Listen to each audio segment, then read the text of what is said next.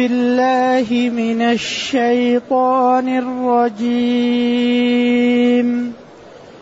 وأن أقم وجهك للدين حنيفا ولا تكونن من المشركين. ولا تدع من دون الله ما لا ينفعك ولا يضرك. فإن فعلت فإنك إذا من الظالمين. وإن يمسسك الله بضر فلا كاشف له إلا هو وإن يردك بخير فلا راد لفضله يصيب به من يشاء من عباده وهو الغفور الرحيم.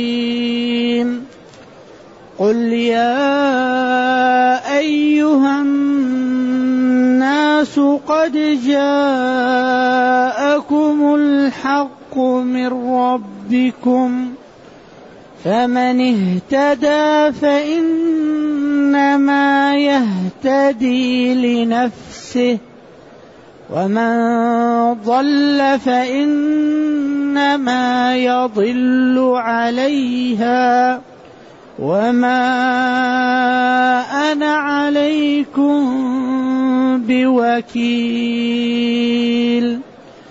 واتبع ما يوحى إليك واصبر حتى يحكم الله وهو خير الحاكمين. الحمد لله الذي أنزل إلينا اشمل الكتاب وأرسل إلينا أفضل الرسل وجعلنا خير أمة أخرجت للناس. فله الحمد وله الشكر على هذه النعم العظيمة والآلاء الجسيمة. والصلاة والسلام على خير خلق الله وعلى آله وأصحابه ومن اهتدى بهداه. أما بعد فإن هذه الآيات فيها ثقل في الجمل ملخص لمعاني مهمة ويحتاج إليها وقد تكون خلاصة ما يريد القرآن ممن أرسل إليهم. فلبلاغة القرآن المعاني تتكرر وتأتي بأشكال ثم في نهايه السور والمقاطع يجم تجمع المعاني في ألفاظ قليلة. ذلك هذا يسمى ثقل الجملة أو نتائج الكلام. أنت تذهب لشخص تريد أن تقول له كلمة لكن يكون قبلها كلام وبعدها كلام ومقدمات. النتيجة تقول له لا تعق والديك. لا ترابي.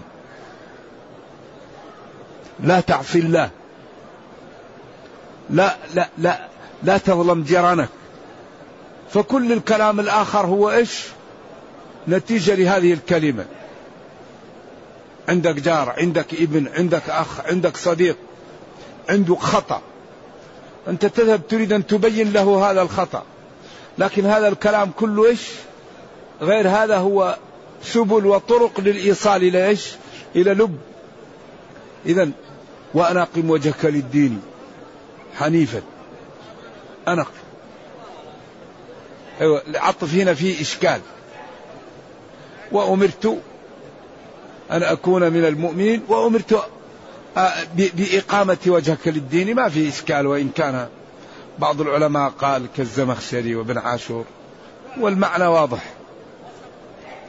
لأن الإعراب يعني أن هنا مصدرية وبعدين أمر. وقبلها إيش؟ وأمرت أي وأمرت أن أكون من المؤمنين وأمرت بإقامة وجهي للدين وأنا أقم وجهك للدين حنيفا. معطوف عليها. أقم وجهك للدين حنيفا. تعبير يقصد به استسلم لله. جعل نفسك تبع لله. أوامر الله ما أراد الله بك ما شرع لك ما أحبه. خلاص أقم وجهك للدين. ذلك هذا في ثقل يعني مليان. نحن الآن لو نتأمل القرآن نجده جاء يعالج سبع أمور كل القرآن. القرآن جاء يعالج سبع أمور التوحيد والنبوات والميعاد والأحكام. والوعد والوعيد والقصص. هذا يكثر في القرآن يراد بطرق عجيبة. لا تفتح آية من القرآن إلا وجدتها في هذه الأمور السبعة. ولذلك إذا أردنا أن نفهم القرآن وأن نستفيد منه لا بد أن نعتني أيضا بسبع نقاط. أول شيء يحتاجه المفسر ما هو؟ اللغة العربية. أحسن. هذا رقم واحد. الحرض السارب الإل الرغام الشواء الدسر. هذا من لا يعرف العربية لا يفهمها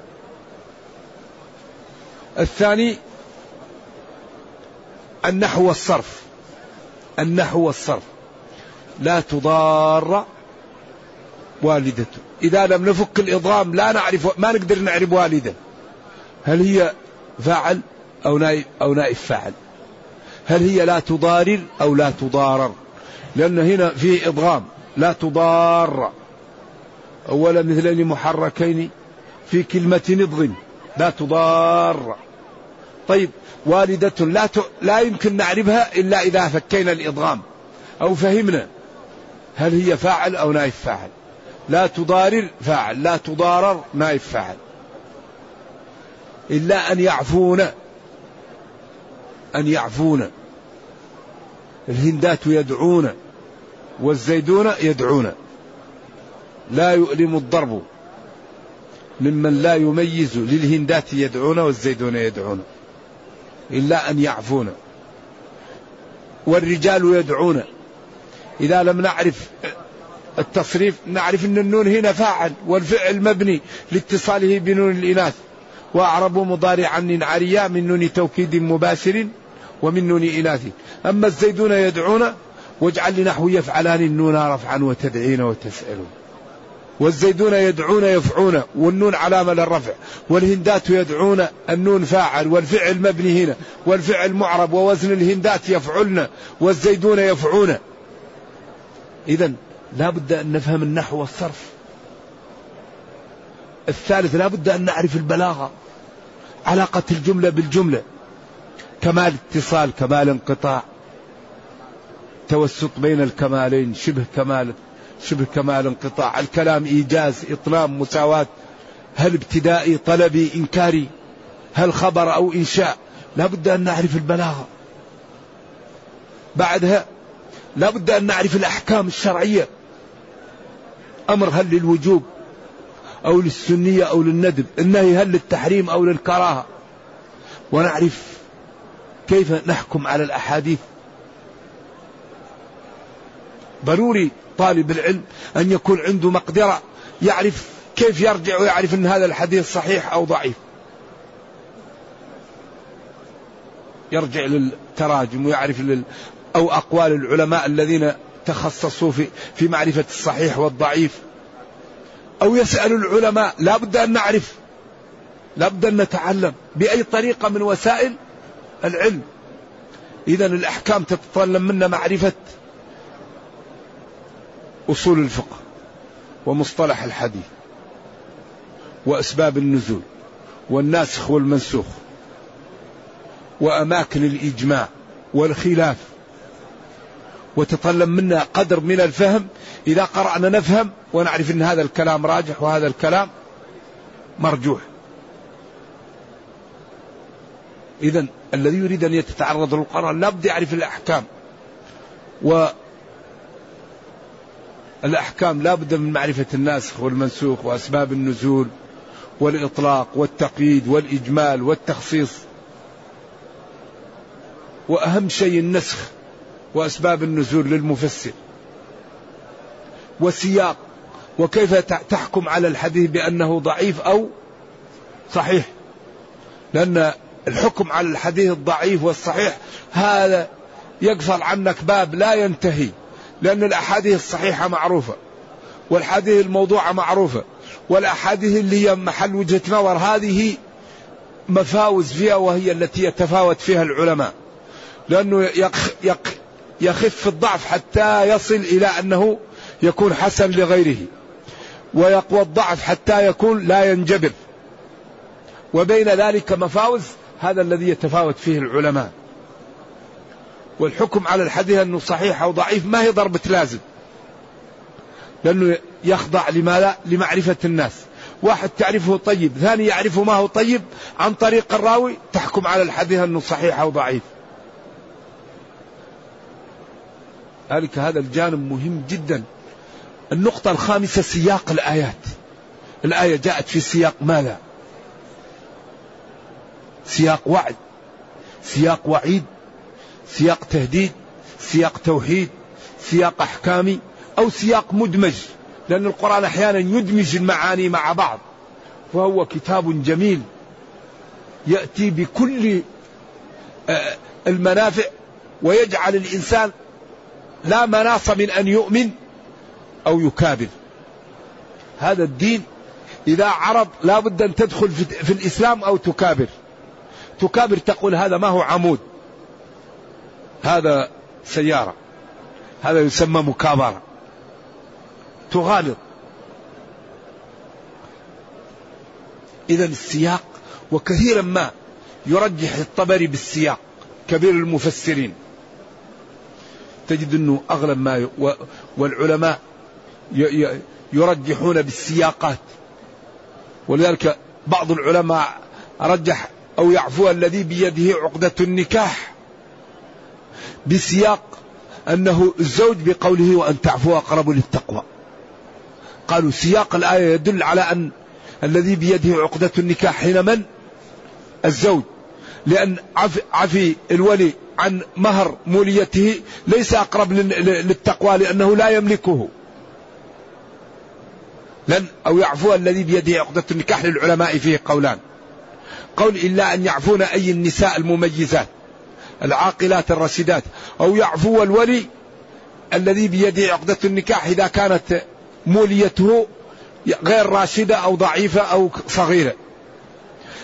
بعض العلماء قال الكلام فيه مشاكلة. إذا طلق الزوج الزوجة قبل المسيس لها نص المهر. إلا أن تترك له المهر كامل ولا تأخذ منه شيء أو يعطيها هي المهر كامل ولا يأخذ منه شيء. يكون من المشاكلة. لأن هذا العفو معناها يعطيها المهر كامل. وجزاء سيئة سيئة مثلها ما هي سيئة ولكن مكافأة. أيوة. قالوا اقترح شيئا نجد لك طبخه. قلت اطبخوا لي جبة وقميصا. الجبة والقميص ما تطبخ ولكن خيطوا لي جبة وقميص. هذا يقال له المشاكلة من من فن البديع المعنوي. إذا قوله وأن تعفو أقرب للتقوى مرجح لماذا؟ مرجح لأنه الزوج. لأن إنسان يعفو عما لا يملك ليس أقرب للتقوى. والطبري كثيرا ما يهرع للترجيح بالسياقات. هذه النقطة الخامسة. النقطة السادسة واقع المسلمين بالنسبة للآيات المفسرة. وهذا مهم وجعل التفسير في حياة الناس. هذه الآيات المفسرة هل هي معمول بها أو معطلة؟ مثلا يا أيها الذين آمنوا لا تأكلوا الربا. ينادي الله تعالى المؤمنين ويحذرهم من أكل الربا. طيب هل هذه الآية معمول بها أو معطلة؟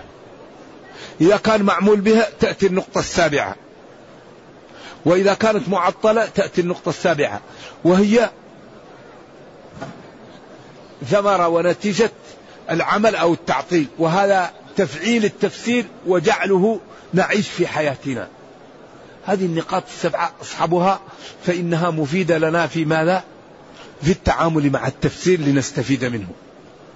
أولا اللغة المفردات النحو والصرف البلاغة الأحكام وتدخل تحته مسائل كثيرة أصول الفقه مصطلح الحديث أسباب النزول الناسخ والمنسوخ التضعيف التصحيح الاستنباط كل هذا يدخل تحت هذه النقطة. الخامسة سياق الآيات واقع الأمة بالنسبة لهذه الآيات ثمرة ونتيجة ذلك الواقع. الآيات اللي نحن بصددها أه؟ وأن أقم وجهك للدين حنيفا ولا تكونن من المشركين. وأمرت أن أقم وجهي للدين في حال كوني مستقيما أو مائلا عن الأديان الباطلة مستقيما على دين الحق. والحنف هو الذي يكون في رجله ميل. وهنا هو مال عن اليهودية والنصرانية والمجوسية وعن عبادة الأوثان. أيوة. فحنف هنا كأنه استقام على الحق ومال عن الباطل. قم وجهك للدين في حال كونك مستقيما عليه حنيفا. ولا تكونن من المشركين. هذا تأكيد للمعنى. ثم زاده. ولا تدعو من دون الله ما لا ينفعك ولا يضر. كل هذا تأكيد لهذا المعنى حتى يبقى ماثل شاخص في ذهن من يريد النجاة. واضح. وأمرت بإقامة الدين بإسلام نفسي ديني أمري لله. بعيدا في حال كونه متصفا بالاستقامة عليه. ثم نهي ولا تكونن من المشركين. أكد. ولا تدعو. لم يؤكد الثاني لأنه لا لا يؤكد إلا وجود حرف العلة وحرف العلة في ثقل. فحذف التأكيد هنا. على أن في القرآن النهي لا يؤكد كثير. لا يحطمنكم لا تصيبن. أي إن حصلت فلا تصيبن. يعني على تأويل. لأنه لأن النهي مباشر. فالتأكيد فيه ينوب عنه المباشرة. ولا تدعو لا تكونن من جم... لا من المشركين. ما قال لا تكون لا تكن مشركا. قال لا تكونن من المشركين لأن هذا فيه وصف وتنفير من صفة الإشراك من القوم المشركين. ثم قال ولا تدع من دون الله. ما لا ينفعك ولا يضرك. لأن دائما الدعاء والعبادة لأجل النفع والضر. وهؤلاء لا ينفعون ولا يضرون. فمن أي جهة يحصل أن ندعوهم وأن نعبدهم وأن نطلب منهم وهم لا نفع فيهم ولا ضر. فإن دعوتهم لا يعطوك وإن لم تدعوهم لا يضرك فإن فعلت وعملت بذلك إنك إذا من الناقصين نفوسهم حظوظهم من الخاسرين من الكافرين من المغبونين. لأن الخسران أن تتاجر وتجد مالك نقص أصله. هذا هو الخسران. وأكبر خسارة أن يضيع العاقل عمره ويجد أنه لم يستفد منه يوم القيامة. ما صلى ما صام ما ذكر الله ما عمل أي شيء. وبعدين إذا مات فإذا هو العمر كله ضاع. قل إن الخاسرين الذين ما استفاد. وكذلك قال فاستبشروا ببيعكم بايعتم. إن الله اشترى اشترى. لابد من يريد المثمن يدفع إيش؟ الثمن. والله لا عذر بعد هذا البيان. هذا البيان وضح كل شيء. وجعل النقاط على الحروف. إذا كل واحد يبادر بالتوبة. ويفتح صفحة جديدة. ويحاول أن ينجو بنفسه ويحاول أن يكون قدوة في الخير ويعلم أن الحياة ما تعطيك إلا ما أعطيتها لا بد من البذل. الذي يريد أن يتزوج لا بد أن يؤجر بيت ويشتري أثاث ويدفع مهر ويشتري ذهب ويعمل عزومة وفي النهاية تأتيه الزوجة. ما لا بد يتعب عشان يحصل الزوجة. كل شيء له ثمن. ونحن نريد الجنة بس هكذا بدون ما ننفع ما ما يصير. لا بد أن لا بد أن نقوم بالأسباب. وقل اعملوا. وقل اعملوا. فسيرى الله عملكم ورسوله. قل اعملوا. اعملوا. تعاونوا. اثبتوا. أعدوا. كونوا مع الصادقين. اذكروا الله كثيرا. ذروا ما بقي من الربا. لا يغتب بعضكم بعضا. لا تنابزوا بالألقاب. لا يسخر قوم من قوم. إن بعض الظن اثم لا تجسسوا. أوامر ونواهي لا بد أن نفعلها. لا بد أن نقم عليها. إن أردنا أن ينفعنا هذا الدين. إن كنا جادين في العمل. لا بد.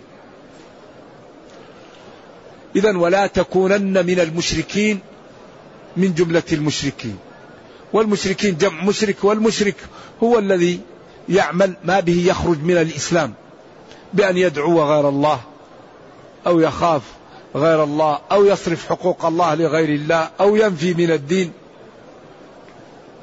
ما ما يجوز. والإشراك والكفر أيوة مع بعض.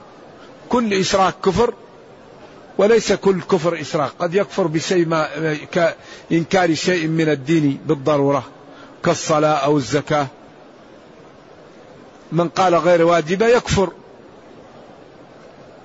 والشرك هو أن يشرك بالله كأن يحبه أو يدعوه أو يصرف له حقوق الله أو يخاف منه. والخوف لا يكون إلا من الله أو يتوكل عليه. وهو أخفى من دبيب النملة. السوداء في الليلة الظلماء الشرك الخفي. لذلك ينبغي للإنسان أن يحاول أن يبتعد عن الشرك لأن الله لا يغفر أيوة فيحاول ويوطد نفسه على على عدم الشرك. ثم قال وإن يمسسك الله بضر فلا كاشف له إلا هو. وإن يردك بخير فلا راد لفضله. يصيب به من يشاء من عباده وهو غفور رحيم. ما أبلغه من كلام وأجمعه وأجمله وأحسنه وأوضحه. يمسسك بمعنى يوقع عليك. مسني الضر وأصل المس أن تأخذ يدك وتضعها على جسم الشيء تتلمسه تضع عليه. ثم استعمل هنا في الإصابة. وإن يمسسك الله بضر أي يوقع عليك الضر أو يجعله يخالطك ويصاحبك يمازجك. والضر المرض والضر الفقر والضر المصائب والضر الاضطهاد.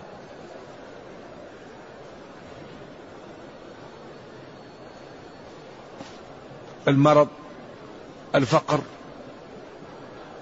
الإهانة. السجن الضرب الاضطهاد المعنوي ضر الاضطهاد الحسي. لذلك قال العبد الصالح ربي إني مسني الضر وأنت أرحم الراحمين.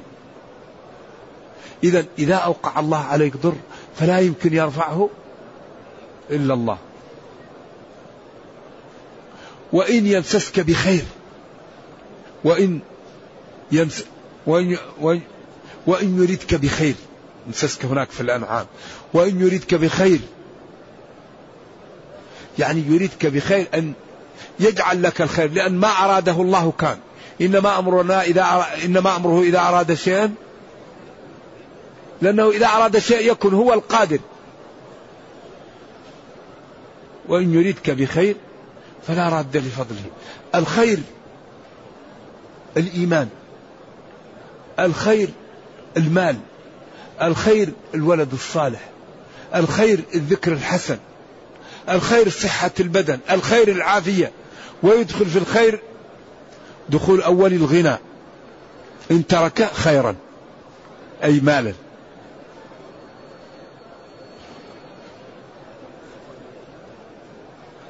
فهو على كل شيء قدير أن ينفذه. إذا من هذه صفاته ومن هذه قدرته؟ ينبغي أن يطاع. تمتثل أوامره تجتنب نواهيه يعمل بما أمر به يكف عما نهى عنه يسارع إلى أن يسير العبد في ما خط له وما رسم له. بعدين هذا في بلاغة مقابلة هذا بهذا. يمسسك ويردك وبخير وشر.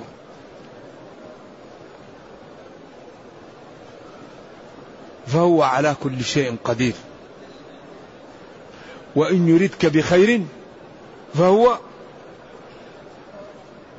وإن يردك بخير فهو فلا راد لفضله. وإن يردك الله بخير فلا راد لفضله.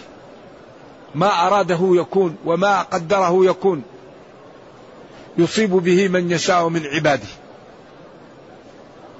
هذا يقال كن غني. هذا كن عالما.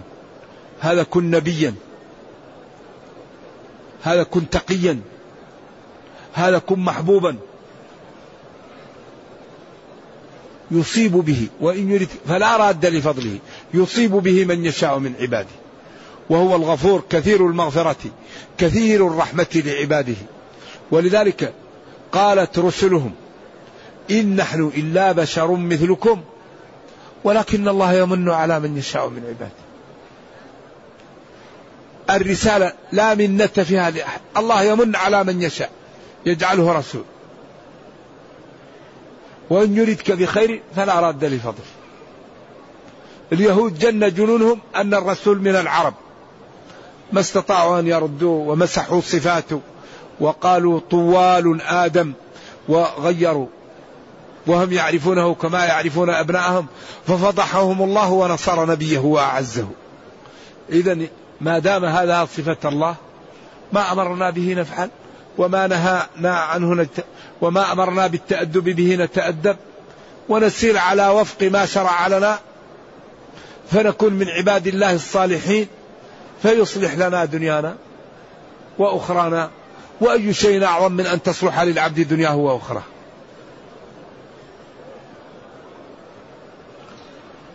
إيش بعد هذا وهو القاهر؟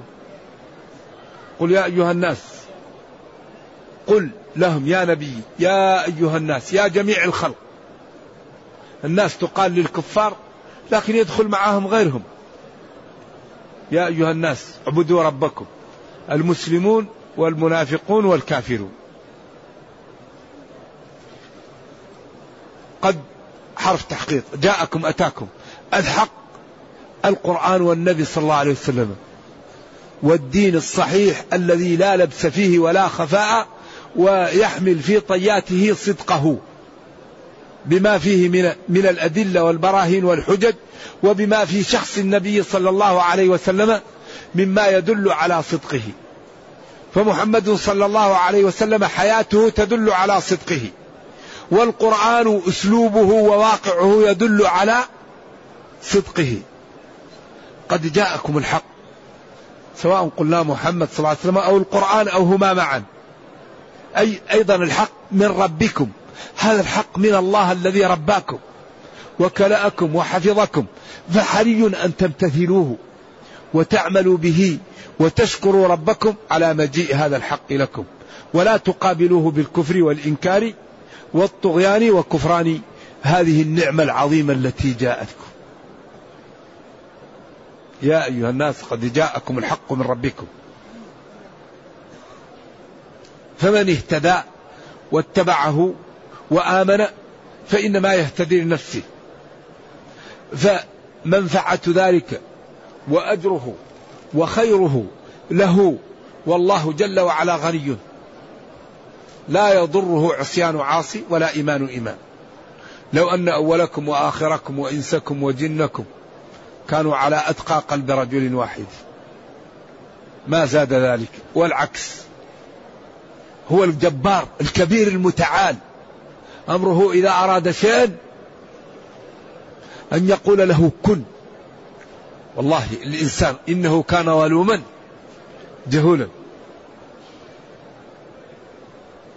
إن الإنسان خلق هلوعا. إذا مسه الشر وإذا مسه الخير. الإنسان هذا شخص غريب. ولذلك لا قيمة للإنسان إلا بالتقى إلا بالإيمان. أشرف البشر بنو آدم. لكن إذا اتقوا خلقنا الإنسان في أحسن لكن رددناه أسفل السافلين إلا الذين آمنوا. والعصر إن الإنسان لفي خسر. إلا الذين آمنوا. ولقد كرمنا بني آدم وحملناهم في البر والبحر والجو. ورزقناهم من الطيبات. وفضلناهم على كثير ممن خلقنا تفضيلا. فليشكروا نعمي. وليطيعوني وليتركوا كفري فإني أنا الجبار الذي لا تخفى علي خافية. ومن عصاني عرض نفسه للهلك والعطب. طيب بعد هذا يا الشيخ طيب هذه الآية و يا أيها الناس قد جاءكم الحق من ربكم. فمن اهتدى فإنما يهتدي لنفسه ومن ضل فإنما يضل عليها وما أنا عليكم بوكيل. بعض العلماء يقول هذا المقطع إيش؟ منسوخ. هذا قبل أن يقال له حتى يعطوا الجزية حتى يكون الدين كله لله. لأن هذه الآية مكية يونس مكية. فمن اهتدى فإنما ومن ضل فإنما يضل عليها وما أنا عليكم بوكيل. وقيل لا هذا المقصود به أنه هو يبين لهم ويوضح لهم فمن أراد أن يؤمن يؤمن ومن لم يرد أن يؤمن خصص هذا. وما أنا عليكم بوكيل حفيظ لأعمالكم وإنما الله هو ليحفظ عليكم أعمالكم وهو ليجازيكم بها ويكون هذا الجمع واجب متى ما أمكن ولا يكون في الآية نسخ على هذا. واتبع ما يوحى إليك. اتبع اتبع هذا تأكيد. على أن النبي صلى الله عليه وسلم يتبع ويستمر على ذلك. وإياك يعني واسمعي يا جارة. غير النبي صلى الله عليه وسلم من باب أولاه اتبع. كما قال آمنوا بالله ورسوله. أي دوموا على الإيمان. ولا يصدنك عن آيات الله بعد إذ أنزلت إليك ما يقولون ويفعلون. واصبر. واتبع ما يوحى إليك واصبر. لا إله إلا الله. ما أبلغ هذا الكلام. اتبع نفذ الأوامر. اجتنب النواهي تخلق بالأخلاق. تأدب بالآداب. اتبع. وهذا الاتباع لا يمكن إلا بالتجرع. اصبر عليه. اصبر على أذاهم اصبر على الصلاة. اصبر على الصوم. اصبر على غض البصر. اصبر على كف الأذى اصبر على التغاضي عمن يعمل لك. ولذلك الصبر أربع أقسام. ولا يمكن الإنسان أن ينال ما يريد إلا بالصبر. أبدا. اصبر. ولا تضجر. من مطلب فآفة الطالب أن يضجر. فمدمن القرع للأبواب أن يلج إنما يوفى الصابرون صبر على النعم. بعض الناس إذا كانت عنده نعمة لا يصبر عليها أبدا. يكفرها. ما يصبر على النعمة ولا يقيدها. ولذلك أهم شيء الواحد يصبر على النعم. صبر عن المعاصي. يغض بصره. يكف لسانه. يكف سمعه. رجله. بطنه. فرجه. يصبر على المعاصي. صبر على الطاعة. الصوم. الصلاة. الصبر على أقدار الله. كما قال الإمام البخاري لما نعي له أحد العلماء قال إن تعش تهجع بالأحبة كلهم وذهاب نفسك لا أبا لك أفجع. إنسان إذا عاش سيترك أحبته وإذا ما عاش يفقد نفسه. إذا الدنيا زائلة لا بد الواحد إيش؟ يصبر ويحاول أن يصل إلى مأربه. الذي هو صلاح دنياه وأخراه. اصبر على أذاهم اصبر على ما يقولون اصبر على الطعن فيك اصبر على طاعة الله اصبر على الجهاد. كل أنواع الصبر. إلى أن يحكم الله بينك وبين أعداء إلى أن يح... اصبر حتى يحكم الله بيننا. وهو خير الحاكم. اصبر. إلى أن يحكم الله بيننا وبينهم. يعني بين النبي صلى الله عليه وسلم وبين أعدائه وبين خلقه. والله تعالى خير الحاكمين وخير بمعنى أفضل الحاكمين لأنه لا يحكم إلا بالعدل ولا يظلم الناس شيئا ولكن الناس أنفسهم يظلمون. إذا حري بنا أن نشمل ونجتهد ونصبر وتكون هممنا عالية ونحاول أن ننقذ أنفسنا واهلنا ومن نعول وأقاربنا وما استطعنا من هذه الأمة ومن غيرها أن ننقذهم من أن يقعوا في النار. لأن الورطة الكبيرة دخول النار. ما في شيء أخطر من النار. النهاية كلها دخول جهنم. هذا الشقاء الأبدي. والسعادة كل السعادة دخول وكل القرآن على هذه النقطتين. يسير. دوائر. تقصر وتطول. ولكن النهاية من عصى له النار. ومن أطاع له الجنة هذه صفات المتقين هذه صفات المجرمين. هذا يعمله المتقون. هذا يعمله المجرمون. هذه منازل المتقين. هذه منازل المجرمين.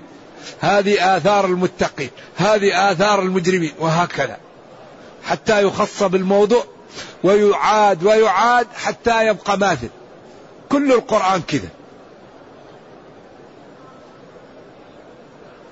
من أوله إلى آخره. قلنا أن الفاتحة فيها موضوعات القرآن السبعة. الفاتحة فيها موضوعات القرآن السبعة اللي ذكرنا. الحمد لله رب العالمين. الرحمن الرحيم مالك يوم الدين هذه أقسام التوحيد الثلاثة. يوم الدين هذا الميعاد. إياك نعبد وإياك نستعين اهدنا الصراط المستقيم هذا التشريع. أنعمت عليهم الوعد. المغضوب عليهم الوعيد. أنعمت عليهم والمغضوب عليهم هذا القصص. أنعمت عليهم هذا الأنبياء من الذين أنعم الله عليهم من النبيين. إذا موضوعات القرآن السبعة موجودة في الفاتحة. مختصرة. ثم شرحت في سورة البقرة. ثم أعيدت في القرآن. وكل أهل الأرض ثلاثة طوائف. مسلم ومنافق وكافر. أعطى صفات المسلم. الذين يؤمنون بالغيب وأعطاهم جزاءهم وأعطى صفات الكفار.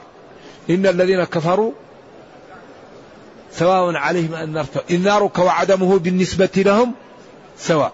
وأعطى صفات المنافقين وأسهب فيهم لأنهم استفادوا من الدين وهم كذبة. ثم نادى الجميع وجاء بلا إله إلا الله محمد رسول الله مفرقة بأدلتها عن طريق البراهين اليقينية التي لا يمكن أن ينكرها إلا مكابر. ثم بدأ يعيد القضية. فديننا دين مبني على أسس وقواعد راسخة. والنجاة النجاة.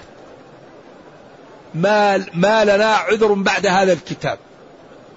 فلنمتثل الأوامر ونجتنب النواهي ونسدد ونقارب ونعلم أن ربنا كريم ولا يكلف نفسا إلا وسعها. والحقيقة نختم هذه الدروس اليوم لأننا عندنا مواعيد سابقة. ضروري أن نقوم بها قبل أن تأتي هذه الدروس. ونرجو الله جل وعلا أن يجعلنا وإياكم من أهل القرآن وأن يرزقنا العمل بالقرآن والتأدب بالقرآن وفهم القرآن. ونستسمحكم الحقيقة لأني يمكن عندي غدا سفر وبعدين مواعيد أخرى سابقة. ولعلنا في وقت آخر إن شاء الله نستأنف هذه الدروس. إن سمح الله. اللهم أرنا الحق حقا وارزقنا اتباعه وأرنا الباطل باطلا وارزقنا اجتنابه وأن لا تجعل الأمر ملتبسا علينا فنضل. اللهم اغفر لنا ذنوبنا كلها دقها وجلها أولها وآخرها علانيتها وسرها. اللهم إنا نسألك الجنة ونعوذ بك من النار. اللهم إنا نسألك الجنة ونعوذ بك من النار. اللهم إنا نسألك الجنة ونعوذ بك من النار. يا حي يا قيوم برحمتك نستغيث. أصلح لنا شأننا كله ولا تكلنا إلى أنفسنا طرفة عين. سبحان ربك رب العزة عما يصفون وسلام على المرسلين. والحمد لله رب العالمين. يقول وما أبرئ نفسي إن النفس لأمارة بالسوء. فهناك يقول أن القائل هو يوسف فهل هذا صحيح أن امرأة العزيز نرجو التوضيح؟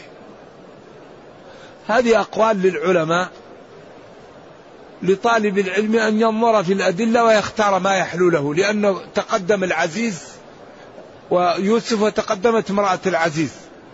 قالت الآن حصحص الحق أنا راودته عن نفسه وإنه لمن الصادقين.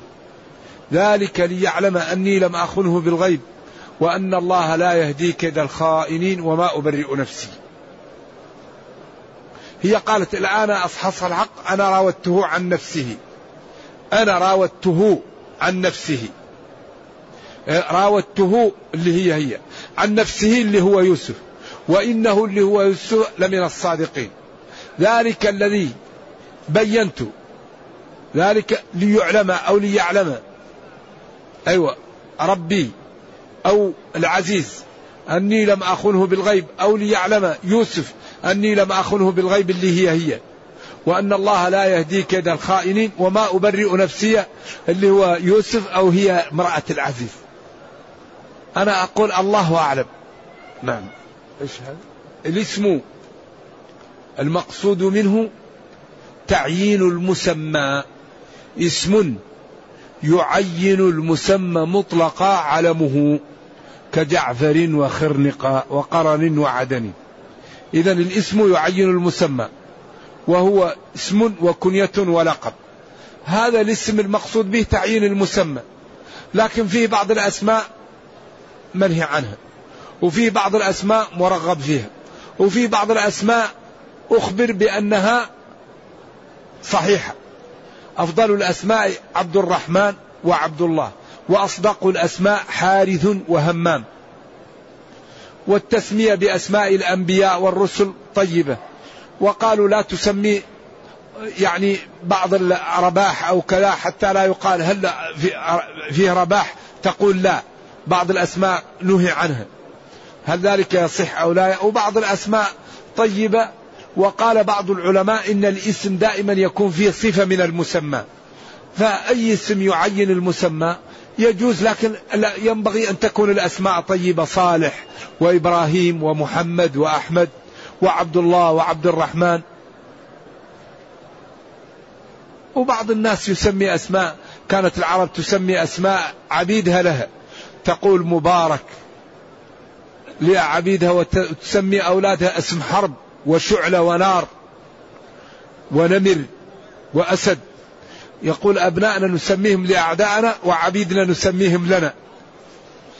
لكن جاء الإسلام والأسماء الطيبة طيبة. ولابن القيم كتاب في الأسماء في المولود وأحكامه وأسماءه. يمكن يرجع إليه. ترك الصلاة في بلد؟ ترك كيف ترك الصلاة خوف على عقيدة هو إذا ترك الصلاة تفسد عقيدته. كيف يترك الصلاة خوف على عقيدته؟ هو ينبغي يصلي عشان يحافظ على العقيدة. الأعمال من العقيدة. لا يزني الزاني حين يزني. لذلك الأمة الآن مستشري فيها الإرجاء. العمل من الإيمان. تعال نؤمن ساعة. وإذا تليت عليهم آياته سبق أن قلنا إن اتفق الأئمة الأربعة على أن تارك الصلاة لا يخالط الناس وأن حياته غير شرعية واركعوا مع الراكعين وهذه الصلاة تصلى في المحل الذي ينادى لها فإذا كنت عندك ورع عدها سرا. إذا كنت مع واحد تخاف أن تكون عقيدته فاسدة أو لا يتوضأ صلي مع المسلمين وعيدها ما يدري حد عنك أما صلي مع المسلمين إذا قيل حي على الصلاة صلي مع المسلمين. وإذا كان عندك ورع أو عندك مخافة عيدها بطريق لا يدري أحد عنك. فتجمع بين الحسنيين. نعم تكون أحتطت لصلاتك ولم تفرق المسلمين وصل مع المسلمين. لأنه لا يوجد شيء أضر من تفريق المسلمين. نبينا هو أحرص الخلق على الدين. ترك المنافقين يقال لهم الصحابة خوفا من إيش؟ من التشويه. كان يعرفهم بأعيانهم وعلم بهم حذيفة بن اليماني ولكن تركهم. ولما قال له عبد الله بن عبد الله بن أبي بن سلول صلي على والدي صلى عليه. وأعطاه شعاره ثوب الداخلي ثوب الداخل أعطاه لي إيش؟ كفن فيه. عمر قال له كيف تصلي عليه؟ عمر لبب الرسول كيف تصلي عليه؟ والله أنا قال لا خيرني وسأزيد على السبعين. قال استغفر لهم أو لا تستغفر لهم أو للتخير. إن تستغفر لهم سبعين مرة أنا سأزيد على السبعين. فلما صلى عليه قال ولا تصلي على أحد منهم مات. بعدين كف. لأنه صلوات الله وسلامه رحيم بالمؤمنين. ترك المنافقين يقال لهم الصحابة ولم يقل. ولا يوجد شيء أضر على المسلمين من الفرقة. الدين لا يضره إلا تقاعس العلماء العارفين. عبد الله بن أبي بن سلول انخزل بثلث الجيش يوم أحد. وما ضر الإسلام ولا ضر أحد. اللي ضر مخالفة الرماة. لأنهم عارفون وعالمون وخالفوا. قال لا تبرحوا مكانكم. فلما رأوا الهزيمة على الكفار قالوا قال لنا ذلك لأجل إيش؟ لأجل آه، وهم انهزموا ولذلك قال منكم من يريد الدنيا؟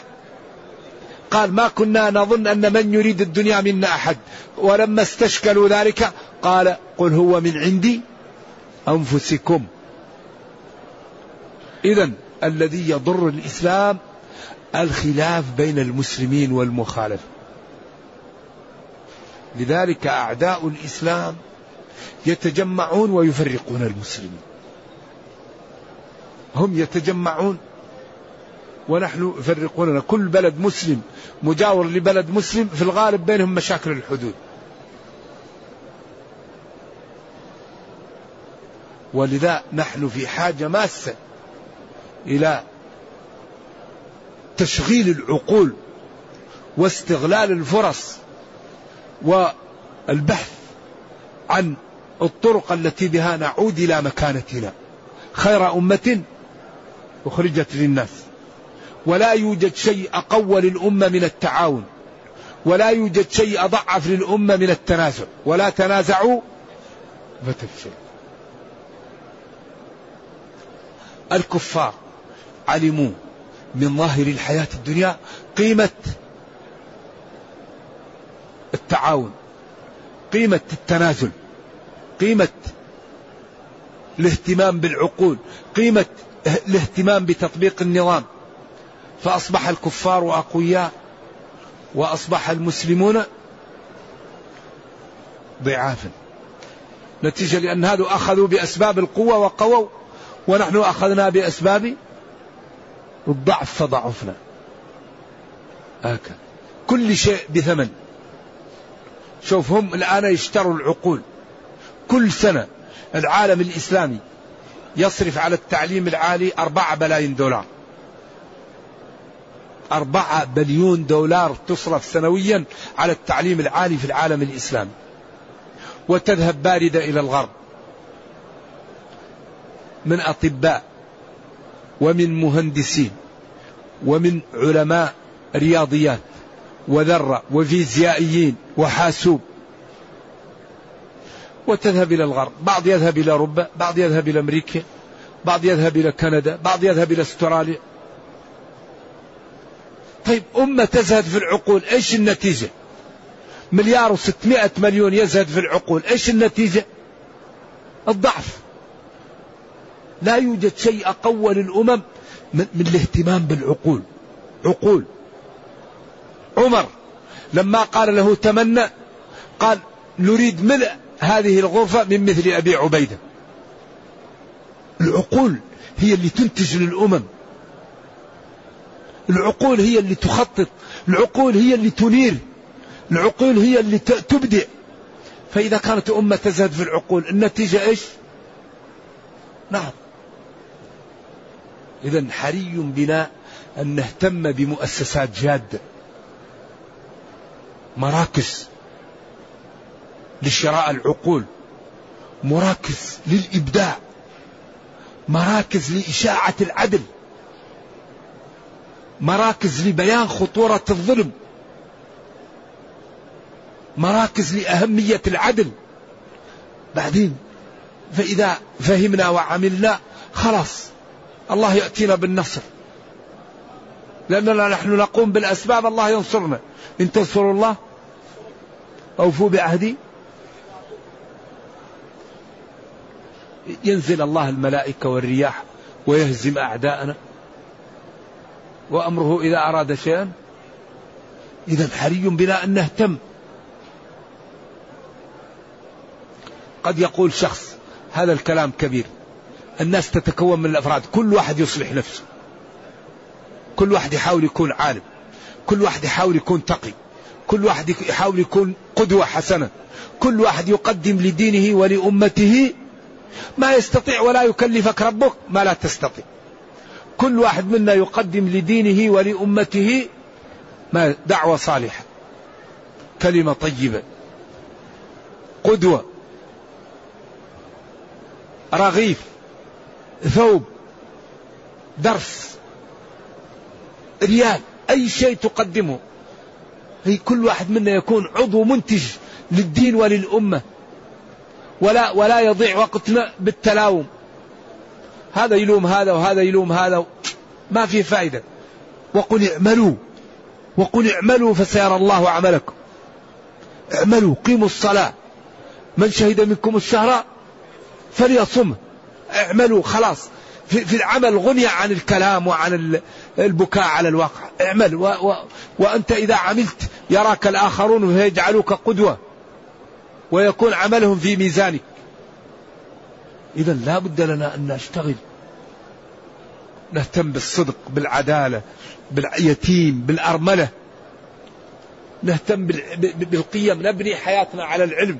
نتكلم بعلم ونسكت بعلم ونقبل بعلم ونرفض بعلم حتى تستنير لنا الحياة. كتب التفسير من أنفعها لطالب العلم الجلالين. ومن أسلمها تفسير بن كثير. ومن أقواها عبارة. وأكثرها سلامة. وتفسير البغوي. إذا طالب العلم الذي يريد أن يبدأ العلم يقرأ في الجلالين. والذي يكون أقوى شوي من ذلك يقرأ في تفسير البغوي. وأسلم التفاسير وأكثرها علما. تفسير بن كثير لكنه معمول للعلماء ما هو معمول لطلاب العلم. هذا التفسير مؤلف للعلماء لأنه يأتي بشرح مختصر ويأتيك بسيل من الأحاديث السنة وصاحبه متضلع من السنة ومن العلم وهو من أكثر كتب التفسير سلامة في المعتقد وفي المنهج. ونرجو الله أن يغفر لنا ولهم جميعا.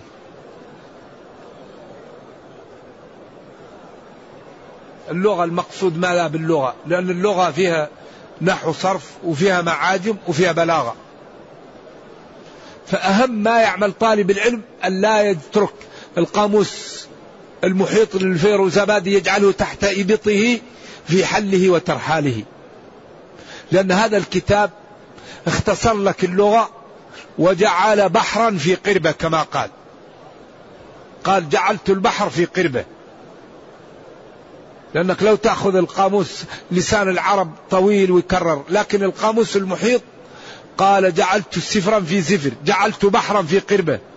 فهو يأتيك بمعاني كثيرة في ألفاظ قليلة لكن لا بد أن تدرس المقدمة على شيخي. تجلس أيام على المقدمة حتى تعلم كيف تستفيد. لأنه إذا ذكر لم. ذكر المصدر يقصد كذا وإذا لم يأتي بالمضارع يقصد كذا. فيه له اصطلاح. فالذي لا يقرأ الاصطلاح وقرأ فيه يكون استيعاب للمعاني التي يأتي بها ناقصا. إذا ضروري ومن أكثر كتب اللغة اختصار القاموس المحيط الفيروزبادي. ومقدمة هذا بن أجروم المقدمة هذا الصنهاجي اللي هي الجرمية هذه مفيدة ومختصرة. وبعدها يقرأ الملحة للحريري وبعدها يقرأ الألفية لابن مالك. وإن أراد بعدها أن يقرأ الكافية له. وبعد ذلك يقرأ التسهيل ومن أجمع كتب النحو في نظري وأجملها وأجمعها التسهيل لابن مالك. ولذلك قال في مقدمته ما معناه وغير مستحيل أن يدخر لبعض المتقدمين ما عسر على المتأخرين ما عسر على كثير من المتقدمين. أظن يقصد نفسه في التسهيل. لأنه كأنه يقول كم ترك الأوائل للأواخر فهو كتاب مفيد. أما في البلاغة فمن أنفع كتب البلاغة الإيضاح للقزويني. والبلاغة ماتت في مهدها وكلها تدور على شروح التلخيص للقزويني. ومن أنفع الكتب في البلاغة دلائل الإعجاز ولكن يحتاج إلى شيخ وهو غير مرتب. دلائل الإعجاز وأسرار البلاغة لعبد القاهر الجرجاني. ماتت البلاغة عنده.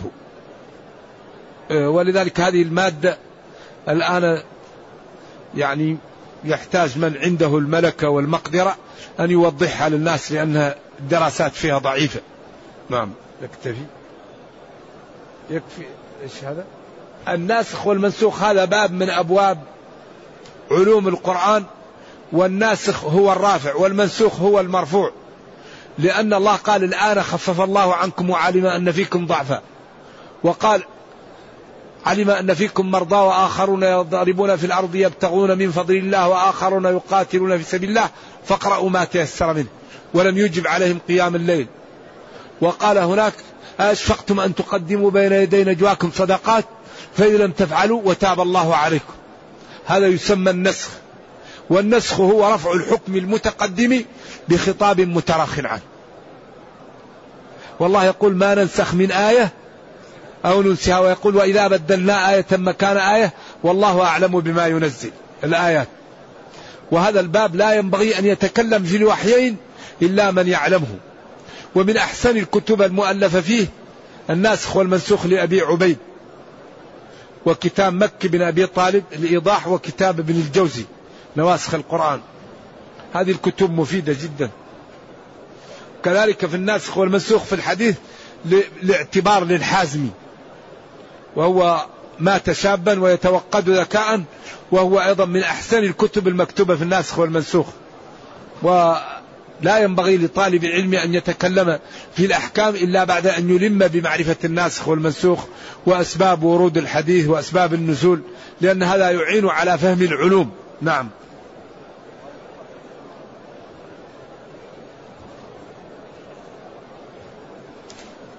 هذا بلا خلاف. هل يجوز الجماع في رمضان في الليل؟ لا أحل لكم. ليلة الصيام الرفث إلى نسائكم. هن لباس لكم وأنتم لباس لهن.